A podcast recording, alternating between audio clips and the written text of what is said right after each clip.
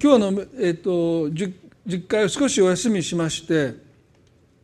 どうしたかと言いますと,、えーと、金曜日に KGK の合宿が、えーと、あったんですけれども2回メッセージをしました。で KGK の卒業生なので皆さん社会人でお仕事をしている方たちなんですけども、えー、自己肯定感について、まあ、話がしてほしいということで、えー、ちょうど私が「真の自己となる旅路」という、まあ、本を書いているということを知っていてくださって、まあ、そこからお話しくださいということで、えー、まああの2日間、まあ、この2回のメッセージにこの1週間集中していまして金曜日もえっと学び会が終わったあ交流が終わったの11時だったんですよね。ですから開会式をちょっと私見てもう終わったんでほっとしてで戻ってきたらまだズームでみんな喋ってて僕だけ画面消して音も消したんですけど出ないわけにいかないなと思って出たらですねもう質問攻めであのせっかく先生来てくださったんであの何か皆さん質問ありませんかというふうになっていって結局11時までもうみんながねこうやり取りしてるもうくたくたになってでルツキはちょっと無理だなと。真の自己の旅路から今回はあのメッセージをさせていただこうと思いましたまあ自分追い込めばできたかも分かりませんけど。いやもうこれは多分無理だろうということで。あの今ちょうど原稿を持ってきたんですけど80ページぐらいあるので多分4時間ぐらいかかると思いますけど、まあ、それは無理なので抜粋してもうギュッと圧縮してですねお話をして。でまあ KGK の卒業生にも方にも言ったんですけど皆さん反応が悪ければ書き直しますということで。でも反応がまあまあ良かったのでいいんじゃないかなと思うんですけども、まあ、あの1年前ぐらいにも書いて寝かして、えー、黙想して書き足してということで、えー、前に話したこととさらにいろんなことが加わっていると思いますけども、えーまあ、真の自己となる旅路ということで、えっとまあ、自分らしく生きることですね、えー、もう一度見直したいというのがあの思いとしてありました。それは命月間命の言葉にこんなふうに私書いたんですね。キリスト教霊性にとって自分らしさは非常に重要なファクターです。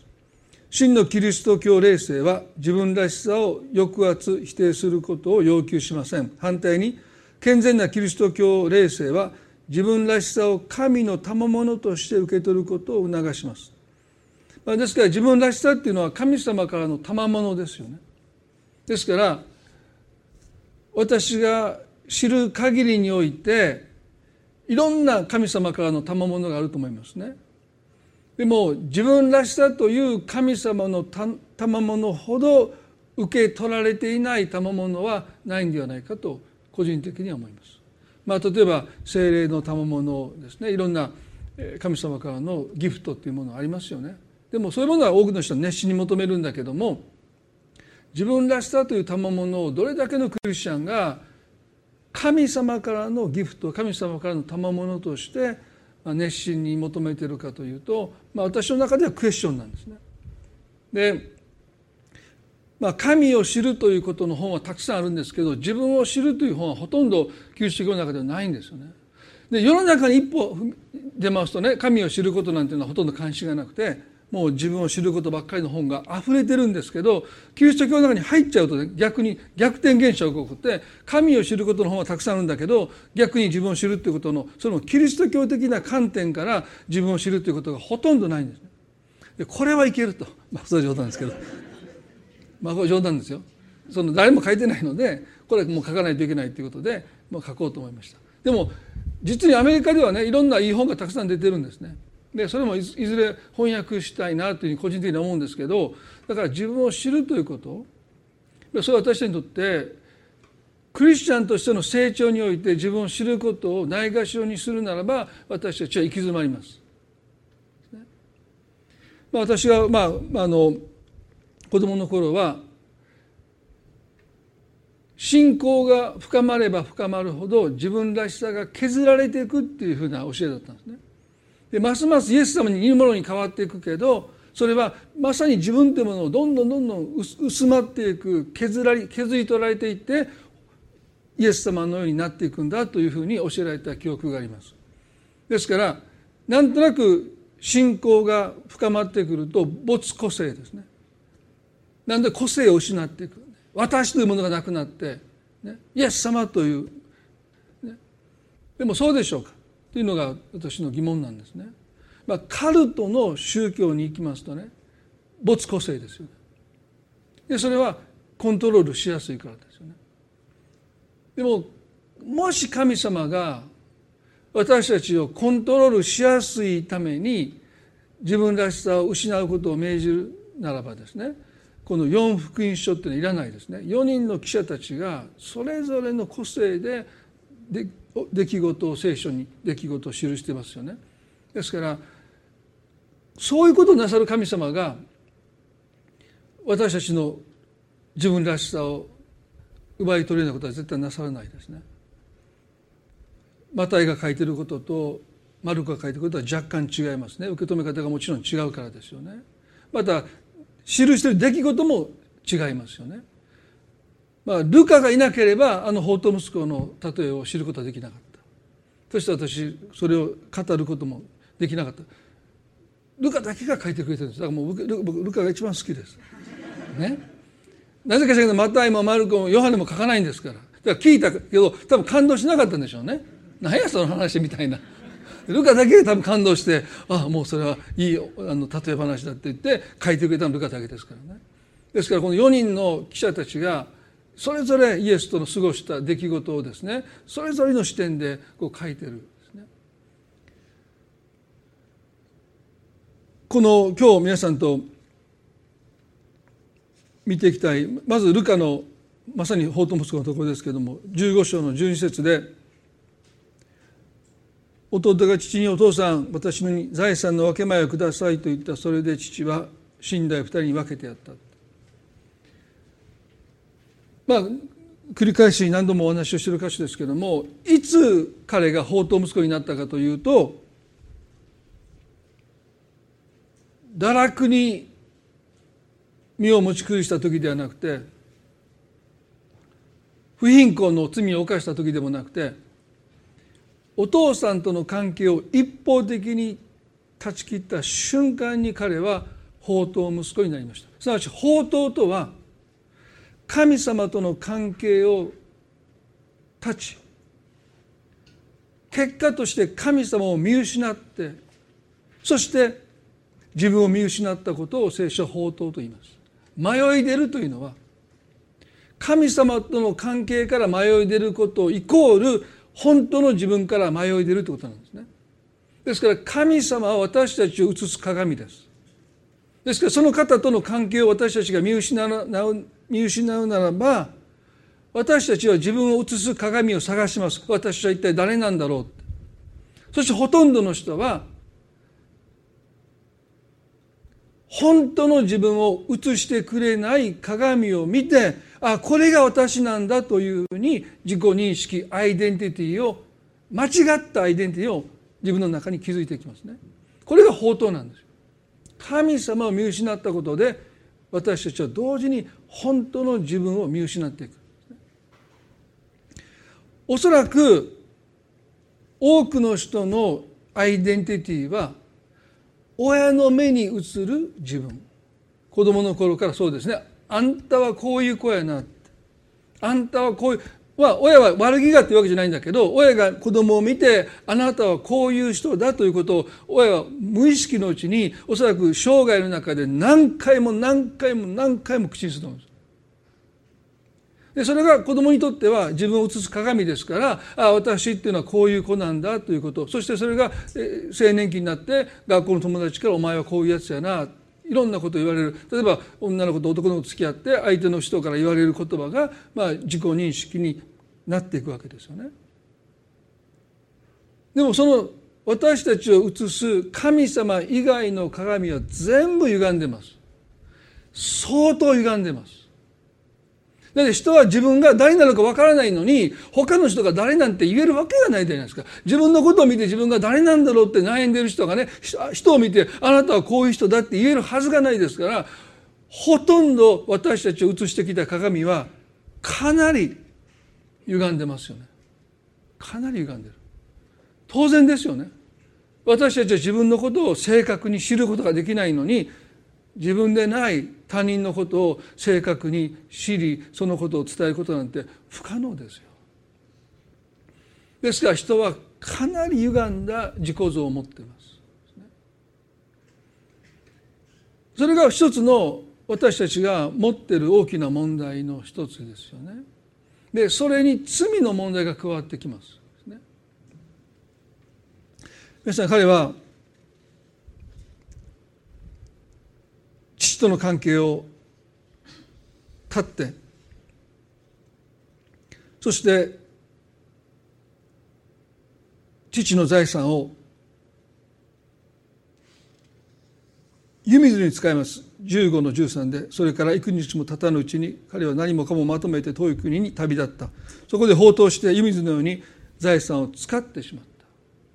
た。でこれね普通に読めばよっぽど窮屈な生活をしてたんだろうなお父さんのもとでしたいことができなくて、まあ、窮屈な生活をしてきた彼がもう羽を伸ばして好きなことをして、ね、その財産を使ってる。まあでも相当な財産ですよ。この彼が父から相続したのはね。でそれを湯水のように使ってるのは単なる快楽からでしょうか皆さんね快楽は、まあ、もちろん欲求っていうのは私たちにあるんだけどもそのその欲求がですねある常識的ななんて言うんでしょうか範疇を超えてそれがその人を駆り立てていくときにですねほとんど魂の痛みがそこに関係してますよね。ですから私たちはいろんな、まあ、食欲も性欲もねいろんな名誉欲もいろんな欲が全ての人に備わっていると思いますけどそれが逸脱していくあるいは常識の範囲を超えていく時ですねそれはある種自分の魂の中にある拒絶の痛みというものを紛らわすために多くの人はその快楽に身を浸そうとしますね。ですからこの宝刀息子がこんなふうにお金を使っている姿は単に遊びたくて我慢して生活してきてやっと自由になったってで羽を伸ばして遊んでる姿とは少し違う。何か自分の父のもとから去っていかなければならなかった本当はそこにいたかったのにいることができなかったと痛みを抱えて彼は遠い国に行くわけですよね。そんな単純なことじゃないですよね。失人が失われていくっていうのはそういう一つの痛みが伴ってる。そして彼はその痛みと向き合うことを避けてまあ例えばお酒で寂しさを紛らわすかのようにですねたくさんの人におごって遊びほうけてその魂の痛みを紛らわそうとしてお金をつぎ込んでいく、まあ、お金の価値を彼も知ってたと思いますよですけどでもそうせざるを得ない魂の痛みがあったんだろうともうこの歌詞を読んで私は思うわけですよね。そしてでもある時ついにその父から譲り受けた財産が底をつきます。神様は私たちにいつか本当の自分と向き合わなければならないというですねそういう一つの時を備えてくださってるんじゃないかなってもう自分の魂の痛みを紛らわすことができないそういうところに神が私たちを導かれる時ですね辛いし苦しいしそこから逃げたいけどもでもそれは神の御手の中で起こることなんだろうと、まあ、そんなふうに思います。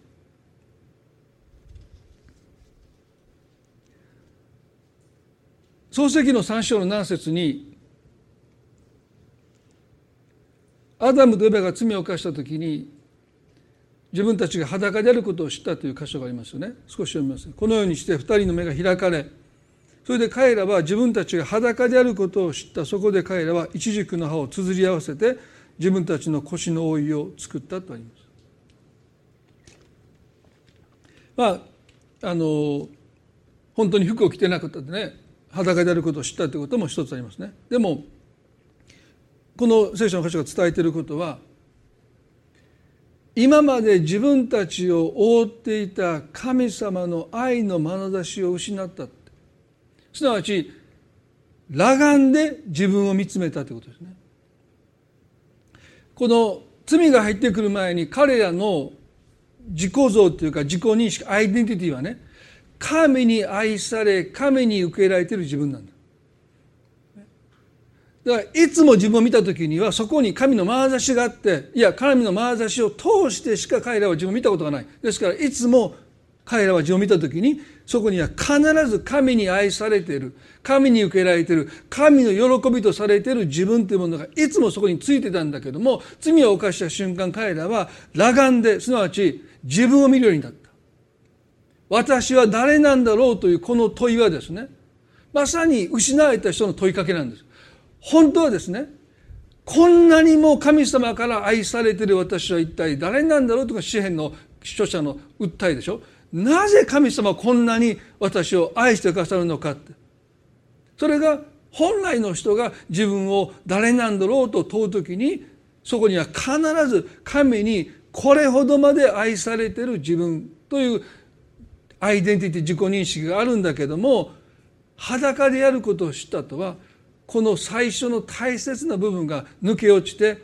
私は誰なんだろうと問うようになっていく。ですからクリスチャンでない方あるいはクリスチャンでももしあなたが自分のことを問う時に私は一体誰なんだろうともし問うならばそれは間違った問いです。こんなにも神様に愛されてる私は一体誰なんだろうと私たちは問うべきであってそこを削除してねスキップして私は一体誰なんだろうというのはまさにこれは失われた人の問いです。だからクリスチャンももしかしたら自分のことを考えるときに私は誰なんだろうと裸眼で自分を見ているかもしれない。でもそれはまさにこの創世記の3の7で神の愛の眼差しを失った人の失われた人の問いです。ですから私たちは決して自分のことを問う時にこの神の眼差しを抜きにして裸眼で自分を見て私は誰なんだろうということを問うべきじゃないそれは本来神様が私たちに願っている私たちの本当の姿を知る方法ではありませんだからどんなに自分を見つめてもですね本当の自分と出会うことはないと思いますね。創世記の中に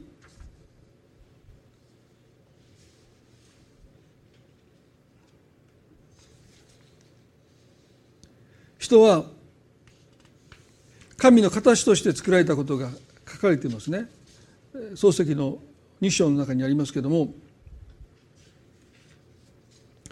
そこを少しだけあの説明したいと思いますね。カトリックの場合ですねこの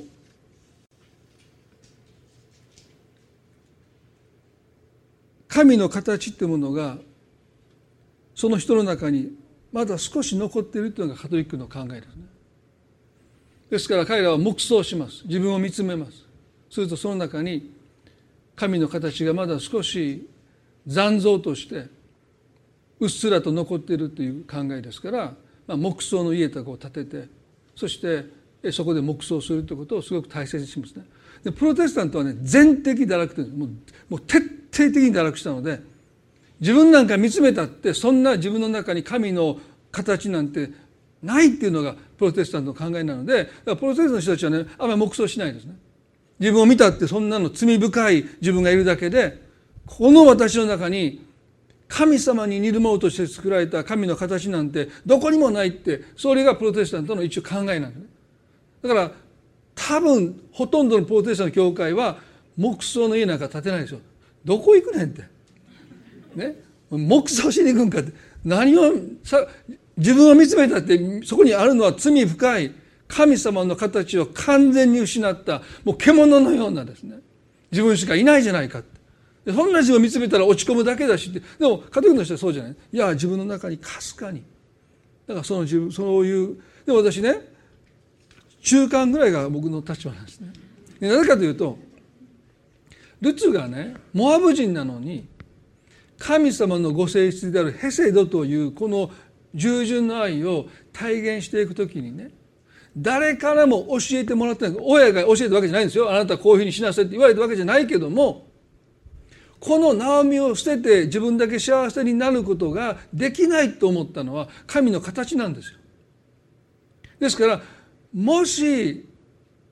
全ての人の中に神の形が完全に失われているならば社会はもっとひどくなって私は個人で思います。でも多くの人がねクリスチャンでもないのにあることに対して踏みとどまることができるのは彼の中に彼女の中にある神の形にあまりにも反した生き方だからそれができないというブレーキがかくだから両親もそうだけどでも両親だけじゃなくて全ての人の中には神の形がなおあってそのその神の形に反して生きることに多くの人は何らかのブレーキを感じる。それがなきゃね皆さんもっと世界は私たちの人々の関係はね堕落しますよ。もっと憎しみあってもっと多くの罪が犯されていくだろうと思うのにクリスチャンでない人の中に神の形がまだあってその形に反して生きることに何らかの抵抗を多くの人が覚えて踏みとどまることができてるからこそ、ね、まだ社会は狂気の中に落ちることなく保たれてるんだと私は個人的に思います。そうじゃなきゃねもっと人々は罪の中に生きていくんだろうと個人的に思います。だから単に良心でその人が理性で自分自身を制御してるだけだとは思えない。やっぱりそこにだから人を殺してはならないと聖書がなぜ教えるかというとそれは神の形だからですよね。もう倫理とか道徳とかを超えて神の形としての人を殺すことはイコール神を殺すことになるので人を殺したのはまあこれ10回の時話しますけど。ですから完全に失われていると私は思わない。どんなに人が堕落してもその人の中にはやっぱり神に似るものとして作られた形があってその形に沿って生きる時にその人は本当の自分になっていくでも多くの人はそのことが見失ってですね間違った鏡を見て、ね、生きようとしているで一つの問題はですね裸であったことを知った時彼らはその裸をいちじくの葉で隠したと書いてますよね。でこれは偽りの自己でありのままの自分を覆ったという意味ですよね。トーマス・マートンという、まあ、16世紀のカトリックの司祭がですね偽りの自己という言葉を使いました。それは false selfアダムといえばはねこのありのままの自分の姿をもし見られるならばきっと嫌われると思った。きっと愛を失うと思った。きっと拒絶されると思ったのでありのままの自分の姿を隠してしまった。これが偽りの事故なんです。ねそして神様の声を聞いた時に彼らは神様からも嫌われる神様からももう受け入れてもらえないと思って園の陰に隠れてしまった。そして神様はこうおっしゃってあなたはどこにいるのかと神様はお呼びになった。これは今日まで続く神様の私たちに対する呼びかけですよね。あなたはどこにいるのかっていうのは単に姿が見えなくなったアダムとエバを探されたんではなくて私が知ってる本当のあなたはどこに行ったのか。私が今見てるあなたはあなたではないって。なぜ本当のあなたを私の目からあなたは隠してるのか。あなたはどこにいるのかっていうのはね神様が愛してくださるのは本当のあなたであって演じてるあなたではない。本当の自分を隠して神の前に演じてる自分を神様は愛してくださらない。だからあなたはどこにいるのかと神様があなたと本当のあなたと出会うことを神様は今も求めていてくださるんだということを私たちは忘れてはならないですよね。まあ、一つ付け加えたいんですけど偽りの事故は偽善ではないんですね偽善ではない偽善というのはある人に対してアドバンテージを持つためにね優位に立つために、ね、自分を装っていくことですね。でも偽りの軸はこんな自分の姿が相手に知られたらきっと嫌われるという拒絶の恐れから本当の自分を隠すこれは偽善じゃないんですよ。偽善っていうのはこの人を騙してやろう、ね、この人の信頼を勝ち取ってやろうって言って、ね、嘘をつき愛してるかのように振る舞ってですねそれは偽善です。でもこんな私の姿がもし知られたらきっと愛を失ってしまう。きっと尊敬されなくなってしまう。きっと嫌われてしまうという拒絶の恐れから本当の自分を隠すっていうのはこれが偽りの事故です。だから偽りの事故は偽善じゃないんです。ただ拒絶されることへの恐れから笑顔を作るとかですね。傷ついてるのに傷ついてない振る舞いをしたりですね。本当は言いたいことがあるのに言えなくて黙ってしまう我慢してしまう。それは全部偽りの事故ですけど全部偽善ではありません。だ皆さん安心してくださいね。それは偽善じゃないんです。でも偽りの事故である。それは本当のあなたじゃないから。作り笑顔のあなたは本当のあなたじゃない。本当は反対なのに賛成しているあなたも本当のあなたじゃない。傷ついてるのに傷ついてないふりをして大丈夫っていうのも本当のあなたじゃないそれ全部偽りの事故なんだけどもでも私たちは偽善じゃないのでねこの社会で生きていくために人との関係でいくために私たちはもう子供の頃から本当でない自分一軸の葉を自分に重ねてそれで着飾ってね生きていかなければならないというまあそれはこの社会に生きる上で仕方ないことなんですよね。でも問題はまあ、トーマス・マートンっていう人も言うんですね。それは仕方ないって。でも本当の自分と出会っていくためにはやっぱり一軸の葉を取り除いてあなたはどこにいるのかと呼びかけてくださる神様と出会っていかなければならない。そのために偽りの軸は時に本当の自分になっていくことを妨げます。社会で生きていくためにはそういう振る舞うことを演じることは不可欠ですよね。でそれはそれなんでそれを脱ぎ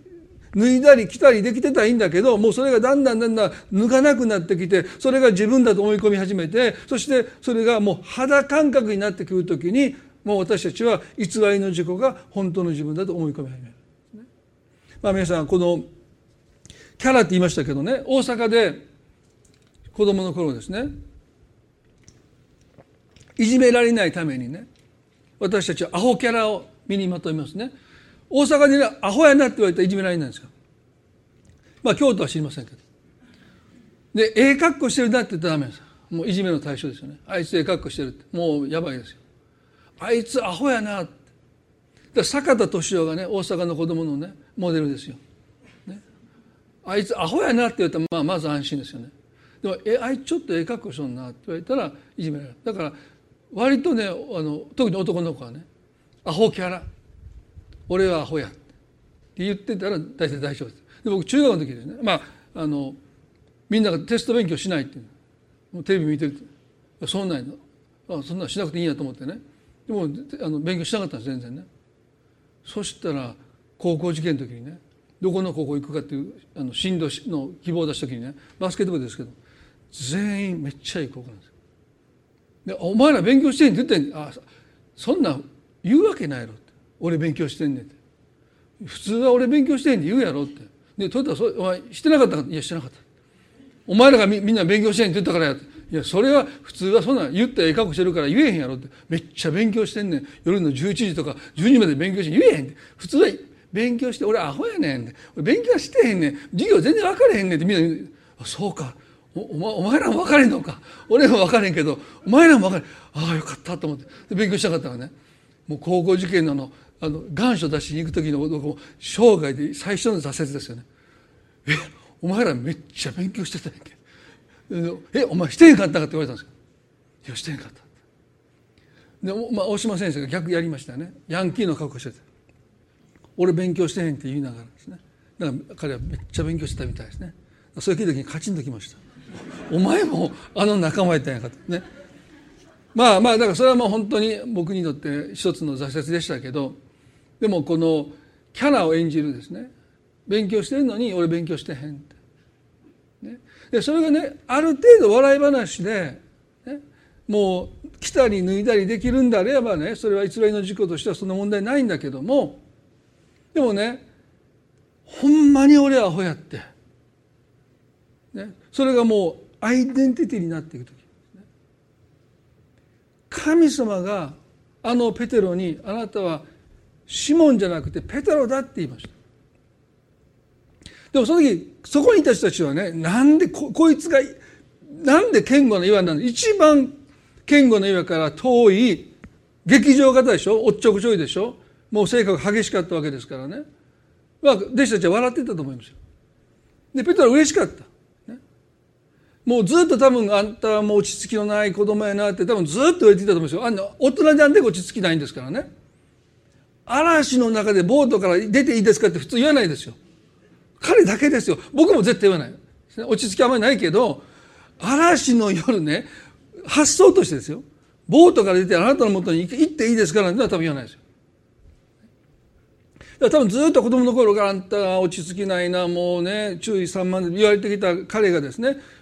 あなたは堅固な岩だ。ペテロだって言われた時ですね。舞い上がっていくわけですよね。で彼は大きな失敗をしているわけですけどその前にこの偽りの事故のことをもう少しだけ見たいと思いますね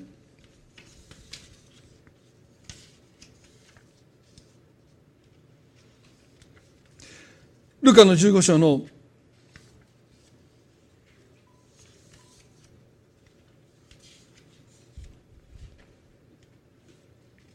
17節です。法と息子が父との関係を断って自分を映し出してくれる父の存在を見失った時に彼は本当の自分を見失ったんですね。そして遠い国で彼は偽りの自己を身につけて生きてる。別にまあ前の訳では遊女と書いてますけどそういうことのためにお金をあの父から頂いた財産を使うことが彼の中でどうだったのかって考えるんですね。喜んで使ってるのか。魂の痛みを紛らわすために泣く泣く使ってるのか。それは私ははっきりとしたら分かりませんけども。でも少なくても本当の自分じゃない。彼の本当の姿はそこにないですね。偽りの自己を生きてる。でももうそれが生きることができなくなった。財産が底をついたら今度は飢饉が来て食べ物にも困り始めて彼はこう言いました。友達の家に行って知人の家に行って豚の世話をさせられますよね。そこで彼はいくら豚を世話しても誰も彼に食べ物をくれなかったのでこの15の17でこう言いました。しかし我に帰った彼はこう言った。父のところにはパンの有り余っている雇い人が大勢いるではないか。それなのに私はここで飢え死にそうだと言いました。我に帰ったっていうことですよね。本当の自分を見つめたっていうことですね。何もかも剥ぎ取られて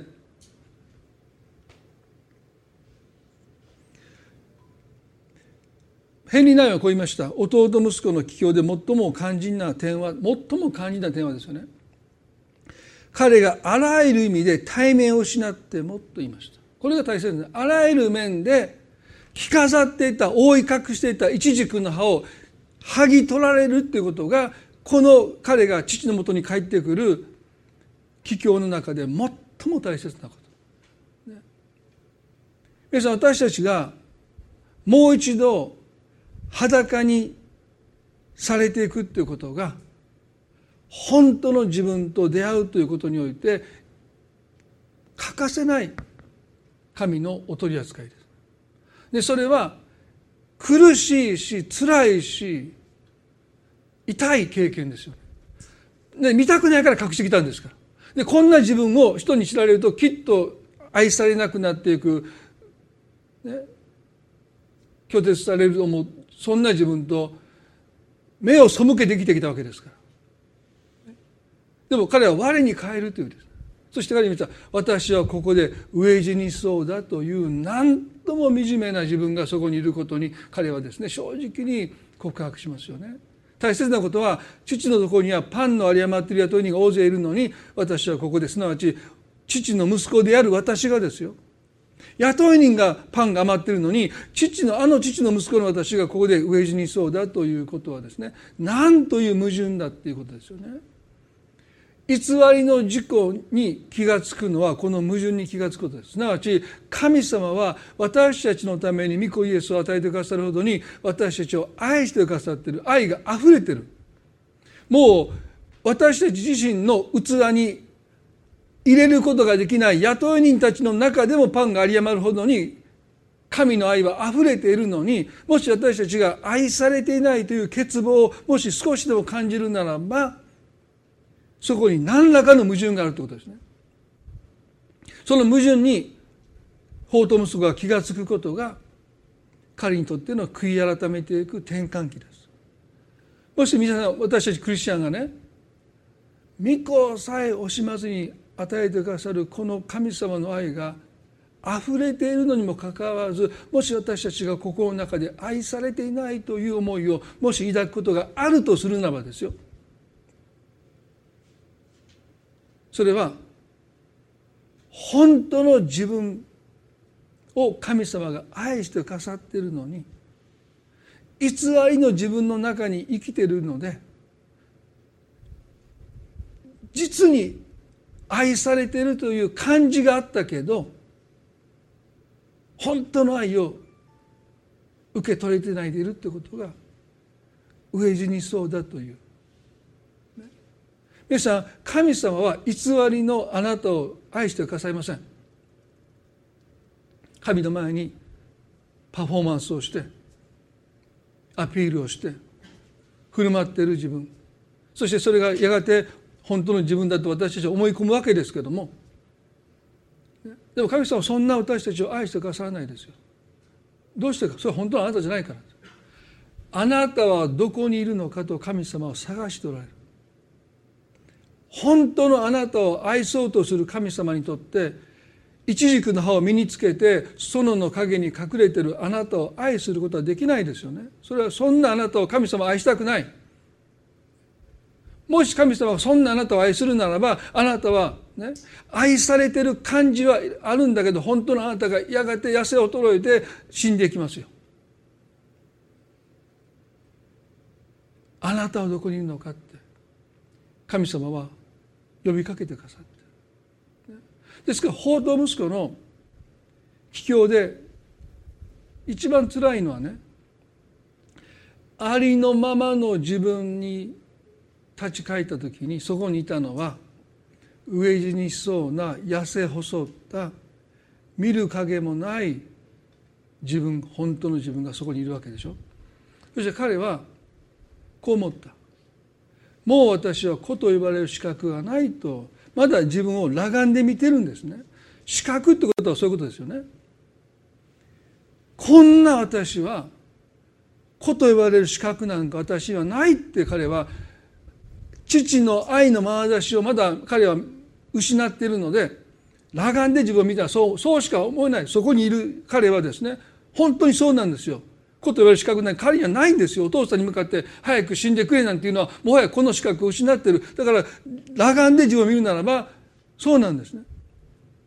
そして彼はこう言いました。雇い人に一人にしてもらうでねお父さんの財産を湯水のように使い果たしたのでちょっとは悪い気になって雇い人としてコツコツお金を返していくっていうふうに考えたとも思えるんだけどそうだけじゃないと思いますね。息子として父の前に立つことが怖かった。それは父の家を出た理由がですね父は兄だけを愛して自分を愛してくれないという魂の痛みに耐えかねて家を飛び出した彼がですねその時と比べてはるかに落ちぶれてはるかに身を持ち崩してそしてもう痩せ細って見る影もない。そんな自分が父の前に出た時に子として本当に受け入れてもらえるはずがないっていうのが彼の確信だから怖くて。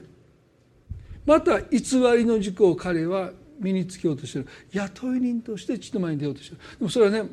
大きな間違いです。皆さん私たちはこの「報道息子」を読んでてねもしこの私が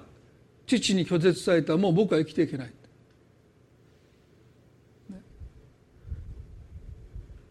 だから雇い人として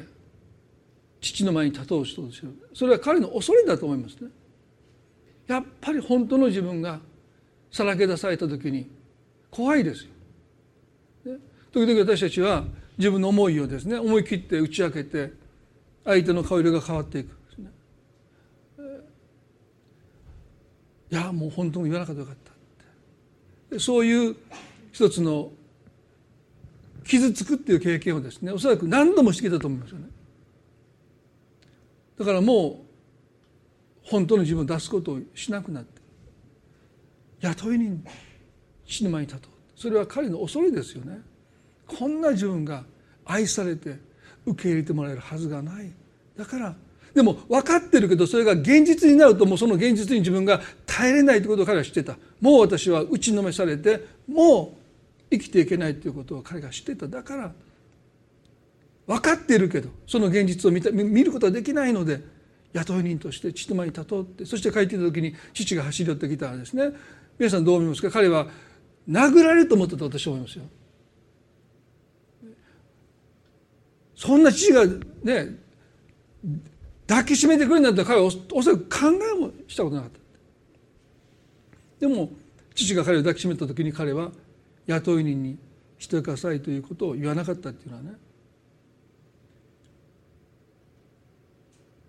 父に愛され受け入れられている自分という視点をそこで彼は回復していくわけでしょ。あの上着を最初の上着を持ってきなさいと父が言うのはね彼が着ていた上着をまず脱ぎ捨てることが必要ですよね。すなわち偽りの事故を脱ぎ捨ててそして裸の貝じゃなくて一番いい着物すなわちあなたは私の愛する息子だというその印である最上の着物を着せてもらった時に彼は最初は苦労した、なかなかそういうふうに今見れなかった。やっぱり俺はダメな人間だって、ね、父から愛されないっていうでも彼はその上着を脱ぎたくなったけど着続けたすなわちね私は父から愛されてる子供だというアイデンティティをもう一度回復していくということがその物語の中にあったと思いますね。皆さん最後にあのペテロが剣護の絵をという時に彼はね舞い上がったイエス様が捕らえられて殺されるということをした時にあなたの身にそんなことが起こるはずが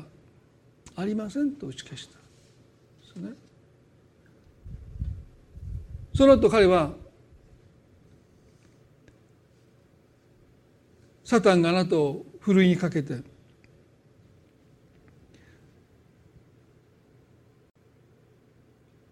信仰がなくなりそうになるけども私はあなたのために祈りましただから立ち直ったら兄弟たちを励ましてあげなさいと言われた時に彼は何て言ったか「主よ老であると死であると私は覚悟できています」と言いましたね。でその時イエス様あの有名な言葉ですよね「あなたは鶏が鳴く前に三度私を知らないと言います」と言いました。イエス様はペトロにね私はあなたの本当のあなたを知ってるって、ね、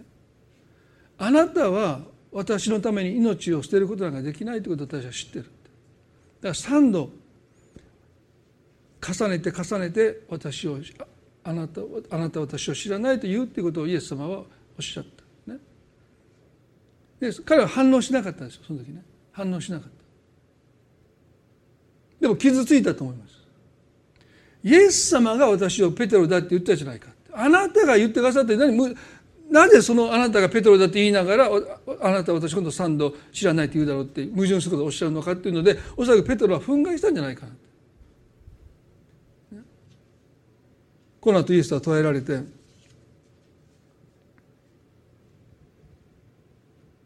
ルカはですね剣で立ち向かうかどうか幾人かが話し合ったという表現をするんですね。でもある人が剣を抜いてって書いてます。大祭司のしもべを切りつけて右の右を切り落としたと書いてますね、まあ、ある人って誰か分かりません。ペトロですよね。でなぜ彼が反応したのか。もしペテロが老であると死であると覚悟してますってもし本気でそれが本当のペテロだったら彼はね一番強い人に切りかかりますよね。イエスを守ろうとするんだから。でも彼は一番弱い人に切りかかったんですよ。ずるいでしょ。抵抗できない。大祭司の横でこのなんかも,、もの明かりを持ってる武装していない一番弱いやつに切りかかっていくペテロはですね偽りの事故です本当に彼が覚悟できているならば立ち向かってくる中の一番強いやつに向かっていくべきです。イエスを守ろうとするならばですね。でもこの後に及んでも彼はイエス様に偽りの軸を見せようとしている。あなたのことを持ってますよって。あなたのためなら老であろうと死であろうと覚悟できてます。あれが私ですよということをまだこの場でこの後に及んでも彼はイエスに証明しようとしてるんですね。でもイエスは剣を鞘に収めなさいって言われた後いよいよイエスが捕らえた時に弟子たちはみんな逃げていってしまったんですね。この時ペトロにチャンスがありましたよね。ああ私はなんと薄情な老であろうと死であろうと覚悟できてますっていうあの告白は本当の私じゃない偽りの私だってイエス様に愛されたい。イエス様に受け入れてほしいと願って虚勢張ってる。本当の私じゃないということを認めたらいいんですよ。逃げたんだから。でペテロだけ一人イエスの様子を伺うために大祭司の庭に出かけていくなぜそんなことをするんですか？他の弟子たちはみんな隠れてる。みんな息を潜めて隠れてるのに彼だけが戸をバーンと開けて行ってくるって。かっこいいですけどね。どこ行くんやって。当たり前やろ。私たちの主が捕らえてるのにね。こんなところに折れるかって言って大祭司の庭に行って「あ知りません。知りません。知りません」って。ね。そして彼は鶏が鳴くのを聞いた。外に出て激しく泣いた。イエスが振り返って彼を見られた時。その眼差しの中に彼は何を見たのかありのままの彼を見て失望しないでそんな彼を愛してくださり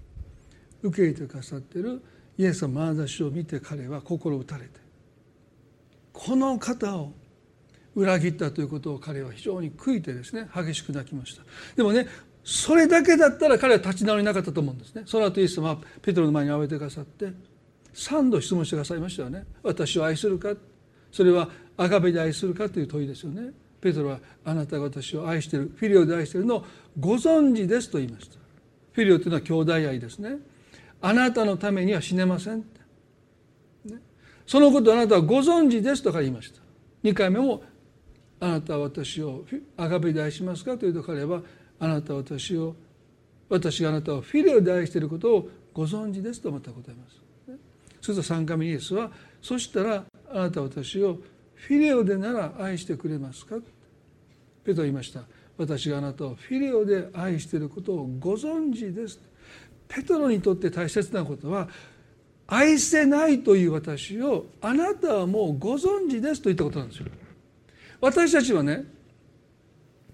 頭の片隅では神様は全てを知っておられるとそういうことを知ってるんだけどでもそれでも隠し通せるという思いがどこかにあるんですよ。神の前にカッコつけて生きていけるその私が神様に知らずに、ね、神様を騙す気はないんだけどもこんな自分を神様もしかしたら知らないかもわからない。ね、でもここでペテロはあなたはもうご存知ですと言いました。これが解放なんですよ。本当の私の全てを神様が知っておられるんだ。でそれでいて私を離れずに私を愛してくださってる神様にありのままの自分が愛されていることを知るときに人は本当の意味で神の愛を受け取ることができる。そしてねイエス様おっしゃった「私の子羊を飼いなさい」イエス様が生涯の中でペテロを信頼されたのはこの瞬間です。すなわちできないって言った時です。アガペの愛ではあなたを愛せませんと彼ができないって神の前で言った時にイエスは命を懸けてあがなった魂をできないというペトロに預けます。それはこのペトロが最も信頼できるから。すなわち本当の自分を認めて神の前に正直に自分をさらけ出した時にイエスはこのペテロを信頼してくださって教会の働きをできないというペテロに預けてくださった。でこの時ね彼は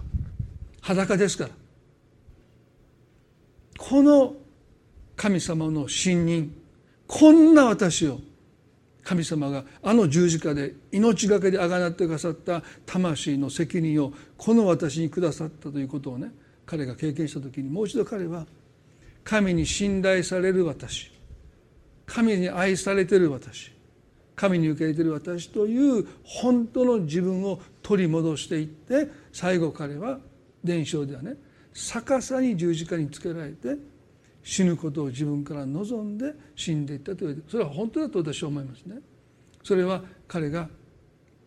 裸眼で裸の自分を見るんじゃなくて神様の眼差しを通して自分を見た時本当の自分と出会っていく。やがて堅固な岩になっていく。皆さん私たちも一言お読みしたいと思いますけれども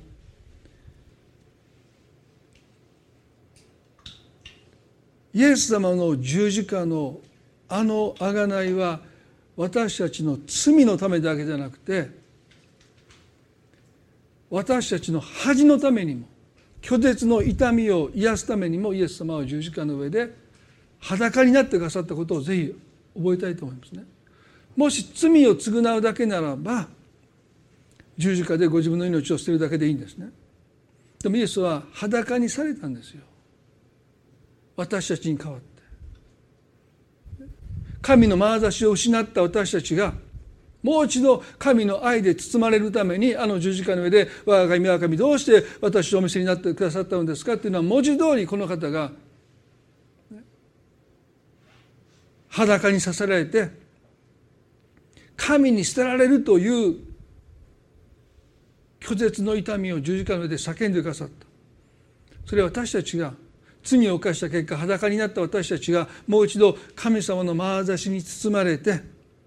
神に愛されてる私という私と出会っていく。その私を私たちが知っていくために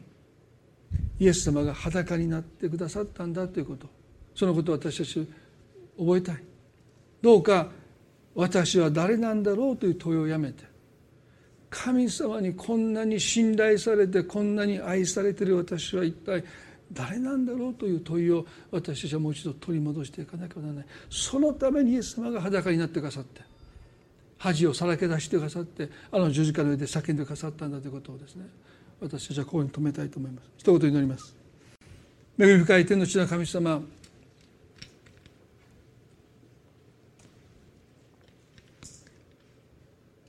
アダムとエバが罪を犯した時に裸であることを知りました。あなたの眼差しを失いました。今日私たちは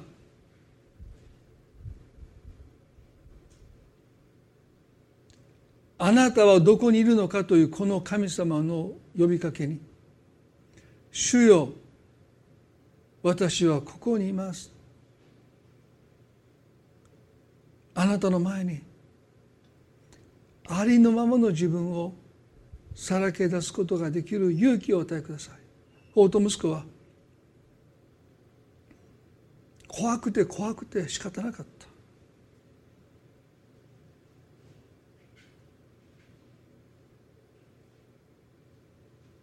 もし父から「お前は誰だ?」って私をお前を知らないって言われたらもう生きていけない。雇い人にしてくださいでも父は彼に走り寄って。彼を抱きしめていきます。神様私たちが裸眼で自分を見るならば神様に受け入れてられるなんて信じられないし神様が愛してくださるなんて信じられないしましてや神様が私を信頼してくださってるなんて到底信じれない自分がそこにいるかもしれない。痩せ細った。自分で自分ですら自分を愛せない自分がそこにいる。でも神様あなたはずっとあなたはどこにいるのかあなたはどこにいるのかと本当の私と出会いたい本当の私を抱きしめたいと思ってずっと待っててくださった。法と息子の父が彼の姿を見た時にこの父だけはどんなに息子が変わり果ててもすぐに気がついて走ってきて息子を抱きしめてきます。どれだけ待ったのか。本当のあなたが帰ってくるのをどれだけ待ったのか。今日神様はあなたを愛で包み込みたい。罪が奪ったものをイエスの十字架は取り返してくださった。それはただ私たちが罪許されて滅びから救われるだけじゃない。神の愛の中にいる自分ともう一度出会っていく。主よどうか私たちの問いがなぜこんな私をあなたはそれほどに愛してくださるのですか。私は一体誰なんでしょう。この詩篇の著者たちの問いを私たちと問いとすることができますように。イエス様今愛に心が欠乏を覚えている方がいるならばこんな矛盾はありません。御子イエスさえお始末に与えてくださった神の愛はあふれています。どうか。神の前にその愛を受け取るためにずっと目を背けてきた。見ないできた。本当の自分と我に変えるという経験を私たちに与えてくださいあなたの前に勇気を持って。ありのままの自分をさらけ出すことができますように。その時私たちは神の愛を受け取ります。あなたはそんな私たちを愛で包んでくださいます。今日そのような愛を必要としている方がおられるならばどうぞあなたが抱きしめてくださってあなたの愛で包み込んでくださるように心から祈ります。今日この礼拝を感謝いたしますあなたが一人一人の心に語ってくださりまた語り続けてくださることを信じます。主よ。そのこの一週間悩みを覚えてくださってどうかお一人一人をあなたが守っていてくださるように心から祈ります。感謝を持って愛する私たちの主イエス・キリストの皆によってこの祈りを見舞いにお捧げいたします。それではご一緒に賛美を捧げていきたいと思います。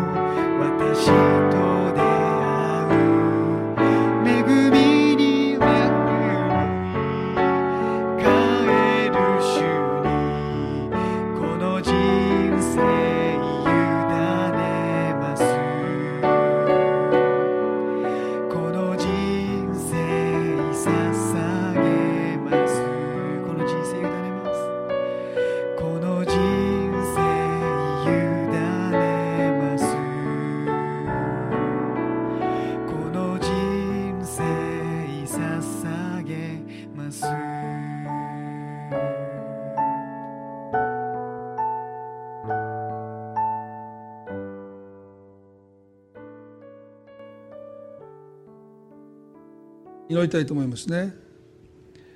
私たちはできますと神の前に誓うことで神様が私を受け入れてくださるとどこかで考えます。でも逆なんですね。できませんと神の前に正直に申し上げる時に神は私たちを受け入れてくださってキリストにあってどんなことでもできるという中に私たちを導いてくださる。ですから今日一枚のイチジクの葉を自分から取り去るために頑張ります。やります。そう告白してきたことがあってでもできないことできなかったことがもしあるならば神の前にできませんという私の力ではできませんということを正直に告白するときに神はキリストの力であなたを追っていてくださる。キリストにあってどんなことでもできるという関係の中に私たちを導いてくださる。だからペトロにとっての転機はできませんと神の前に申し上げた時に彼は強い人に変えられたと思いますよね。短くなります。皆さんがもしできると言わなければ神様が受けてくださらないという思いをもし持っていたらするならばそれは間違いです。神様はあなたを知っていてくださいます。どうかペトロのように主よあなたはもうご存知ですと言えるような関係にもっともっと私たちは入っていきたい。神様あなたの前に私たちは正直になってできないことはできないできませんとあなたの前に告白する私たちでありますように。大切なことはキリストにあってどんなことでもできることであって私がどんなことでもできることではありません。主よできないというこの告白。神様あなたの前に正直に今日告白できますように。許せないそれでいい許せませんとあなたの前に告白できますように。愛せませんと告白できますように。愛さないとか許さないじゃない。できませんです。愛せません。許せませんです。主よ